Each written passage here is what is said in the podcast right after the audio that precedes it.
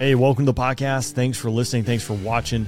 This is a Guns Garin Memorial episode. I've had several of these been released over the last year, back in January, February with Croc, Baldy, and Michael Thompson, and then Memorial Day, and I have a few more in the queue. A great foundation that I'm honored to have joined the board and be a part of, helping veterans that are in need, as well as getting youth involved in aviation. Two pillars which I firmly believe in. So if that is something that interests you and you want to get involved, if you want to help and support a great cause, you can click the link down below. Or maybe you know a veteran that's in need or a kid who needs some guidance, get involved in aviation. Check out Guns Garin Memorial Foundation. Throw it in your hip pocket because, again, you never know when it might be someone you come across that needs some help or maybe wants to get involved in aviation.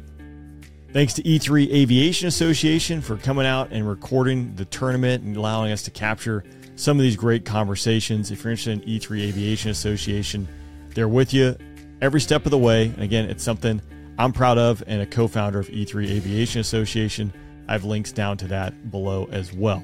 So, with that being said, let's jump into the podcast. And again, Guns Garin Memorial Foundation, throw it in your hip pocket because you never know when you might run across a veteran who is in need and needs a little support or someone who wants to get involved in aviation. All right, let's jump into the podcast. You runway 4 left, 040 at 5, clear for takeoff. Seat tied, Altimeter zero eyes, we're clear for takeoff.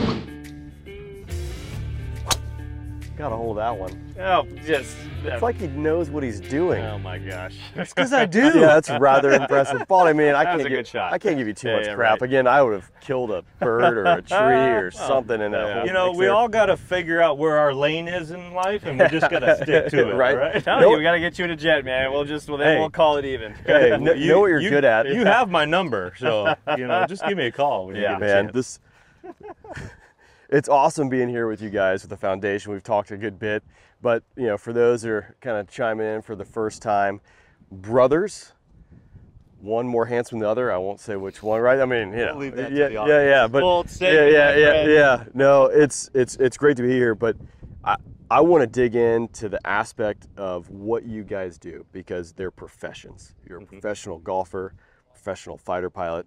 I use that term loosely. Uh, but I, I think it's I think most people can believe the fact that it takes a lot of work to get to either one of the spots that you guys are standing in. So I want to jump back into kind of the beginning for both of you. And Michael, we can start with you Yeah. because it's the most foreign world to me. Like I do play golf. Yeah. It's I would be embarrassed if I played golf with you. Like again, I can't give Baldy too much crap for that shot. But when did you know like, hey, I want to go be a professional golfer. And Yeah. at some point, I imagine too, when you said, hey, I want to go, because I want to play professional baseball, right? But Right, right. the cards weren't there. Yeah.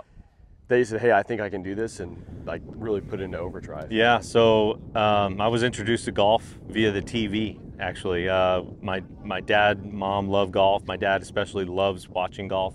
He had it on every weekend, and uh, I think when I was six or seven, I uh, I saw Davis Love the third on TV, and I was like, I want to do what he does. And uh, he just he had that look about him, kind of that little bit of an arrogant walk, but uh, also still very classy, you know. Um, and it just looked like a whole lot of fun. So I uh, I just that's what I wanted to do, and from that moment, I I made it my my life dream, my life goal to be a professional golfer, and I did everything in my power to get myself better and in a position to pursue that dream. Um, I worked really hard every day after school. I mean, I, I've hit millions of golf balls on the range, um, thousands and, and hundreds of thousands of hours, um, and uh, propelled myself. Got to a point where, where I got really good. In high school, I started taking lessons and I broke par for the first time. And I, I just took off from there. Um, Arizona State Player of the Year, uh, two years in a row in high school, and then got a golf scholarship to play at Tulane. Um, transferred to Alabama after Hurricane Katrina. And uh, you asked when did I really kind of have an, an idea that this was possible? Um, it was actually when I transferred to Alabama. Um, and that was because I, had won four times in college at Tulane and kind of had a cherry pick uh, of who I wanted to go play for after that. And I went to Alabama, got significantly better, finished runner up at the USAM, so therefore got to play in the Masters and the US Open as an amateur. Wow. My brother got to be there for both of those, which was which was fantastic. Um, and uh, that was the start of, of the dream. Um, and when I turned pro, I was number one amateur in the world. So um, just kind of continued to get better and better and better. I always worked as hard as I possibly could, tried to put in more hours than everybody else. Um, and then the one of the major things that propelled me through, kept me motivated, um, was just my belief and my desire to be a professional golfer. And I didn't let anybody tell me I couldn't do it. Our dad actually, he made me get a job after my sophomore year of college at a law firm. Uh, he he didn't want me to play amateur golf that summer, and so I worked all summer in New Orleans in a law firm. Uh, kind of gave up golf for three months. Really? Yeah. Um, I imagine that probably like definitely solidified or reinforced the fact that I, I don't want to do this. Yeah, a hundred percent. Yeah, did not like sitting at a desk. Didn't like being in, stuck inside. I like the outdoors, right? Um, and uh, but after that, like my game started to get significantly better. And then when I finished runner-up at the USAM, my dad finally started to believe. He's like, "Okay, I think you can do this. Let let let's go all in." How many guys play on the tour? So uh, every year there's about 200 full-time PGA Tour players. There's there's about another 50 or so that have conditional status, um, but only 150 players uh, each week in, in the field. So not everybody gets to play. Well, that's the thing. I don't know what the numbers are for you know MLB, NBA, NFL. Obviously, there might be more teams playing with that, so the number skewed. But it's a small percentage to get to the level where you're at. is. So Yeah. Top percent. It now makes more sense of why the shots look so different. Just a minute ago. it all is coming to light. But I want to pivot to Baldy here just for a minute. Something I'm more familiar with, the, Yeah. the flying world. What was it for you? When did you know that hey, I want to go fly? So, I think we've maybe talked about this before to a certain degree, but our dad basically loved two things. He loved really aviation. He wanted to do it. He just didn't have the eyes for it uh, back in the 60s. And he loved golf. So he really just kind of exposed us both to that at more or less the exact same time when we were six. So, uh, you know, much to my mother's chagrin to a certain degree, my dad showed us Top Gun when we were six. Part, Parts of it, not the full movie, but parts of it, you know. It was great, obviously. Um, and then, you know, we got exposed to golf. We did our first lessons uh, over there at Davis Maupin uh, when we were that age. And, and by pure happenstance, not by like force or anything, he fell in love with golf and I fell in love with flying. So, like, we basically grew up committing time, energy, motivation to really doing what we wanted to do. So uh, as he was kind of practicing and spending hours doing that, I was kind of trying to figure out what the path was to become a pilot. And my parents were super, you know, our parents were super supportive of both of our kind of our dreams. And you know, my uh, our dad exposed us to.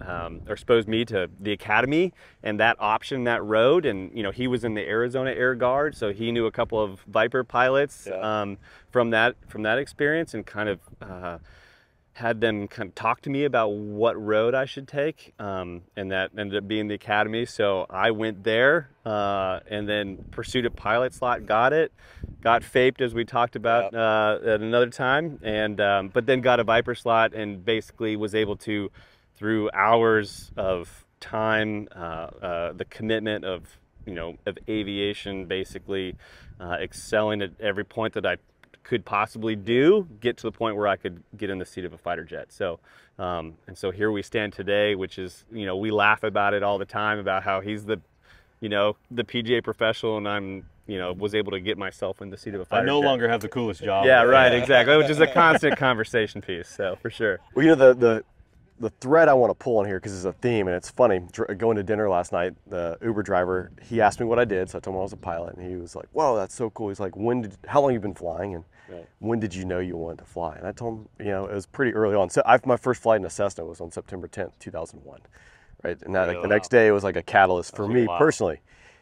But at that point, anything I did was to become a pilot in the military. Right, Yeah.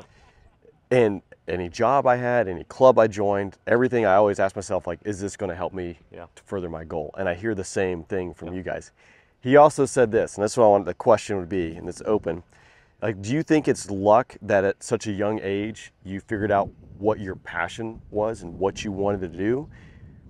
Or do you think there was some other force or thing that was at play that kind of guided you along the process? I think for me, I was always very athletically inclined. I loved playing sports, and and uh, I think golf just was caught my eye. Right, it's just a twinkle in my eye whenever I saw it on TV, whenever I went out to the golf course, um, and I just loved it. I will say the one thing our parents did really well, at least for me, with regards to sports, is they never asked what I how I performed. The first question they always asked when I got home from a tournament or from practicing was, "Did you have fun?" Yeah. Right. The game's all about fun. Uh, I happen to do it for a living, so it, it matters a little bit more, slightly. Got to pay right? the light bill. Yeah. but uh, um, so for me as a kid growing up, there was never any pressure to perform for my parents. They always just wanted me to have fun. Um, and they were really encouraging to both of us to pursue our passions. Um, and I think the best things we can do as parents for our children is to expose them to as many different things as possible and let them choose, right? Absolutely. Let them choose what they want to do with their lives. And, and uh, because ultimately we just want our kids to be happy. Hundred percent. Yeah. Yeah. No, I think it's. I do consider myself fortunate. I it's a similar story for me. My dad kind of saw the aviation world. We weren't a military family, but he's like, you might like that. Exposed me to it, Right. and that's Right. that was the hook. Like that's all it took. It wasn't a push, and then now I'm gonna go do it. But again, I do think I'm fortunate that early on I had that exposure, Right. Yeah. and I was like, this is what I want to go do out there and pursue it. Because the other thing too is like the runway is short in life. Sure. Yeah. You know, and like very Yeah. quickly, I was just, you know, again, thinking the other day, it's like, it's been two decades of, since I got my pilot's license. Right, And you're like, man, like it happened Yeah, in a blink of an eye. Yeah. Yeah. just old and broken. I mean, right. you're back, you know, like Yeah, how that's it's going to be feeling going, tonight. yeah, that's how I that's- feel right now. Yeah, I've been playing competitive golf uh, for 30 years now, since I was eight years old, Yeah. you know, and uh, I love every minute of it. So here's here's a question, because again, too, like you're still in the jet, you're still playing on the tour. I know at some point, right? Like I'm not in the jet anymore, and I've now say I used to Right. fly the Viper, which I'm in a very happy, comfortable spot. That is not always an easy thing to do. At some point, you're going to have to say, Yeah. I used to be Right. on the PGA, I used to be Right. flying a Viper. Have you? Do you guys think about that at all, or Yeah, yeah. I, I definitely. There's. I mean, the the median age on tour now is in the 20s. It used to be closer to 35. Wow. Uh, so a lot more young guys out on tour. Obviously, stronger, faster, hit the ball farther. Um, I'm a I'm a veteran now. I'm a wily veteran, um, and so for me, I'm I'm on the second half of my career, and I hope that I can be out there for 10 more years. Uh, use my um, my skills and my strategy and uh, my consistency to hopefully be competitive. Um, but absolutely, the thought is starting to cross my mind is like, all right, when when am I going to be done? And whenever that happens, am I going to be ready? Right?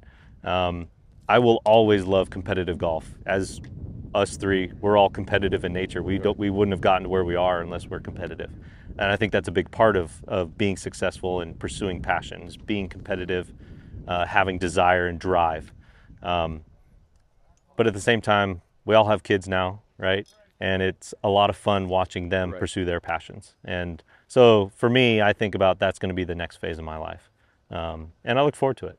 Yeah, that's. I think that's a good perspective. I kind of look at it as like chapters Yeah. too. You know, like I've had some really good chapters, and now it's entering a different chapter and different objectives and different goals and happiness or you know metrics for that. So Right.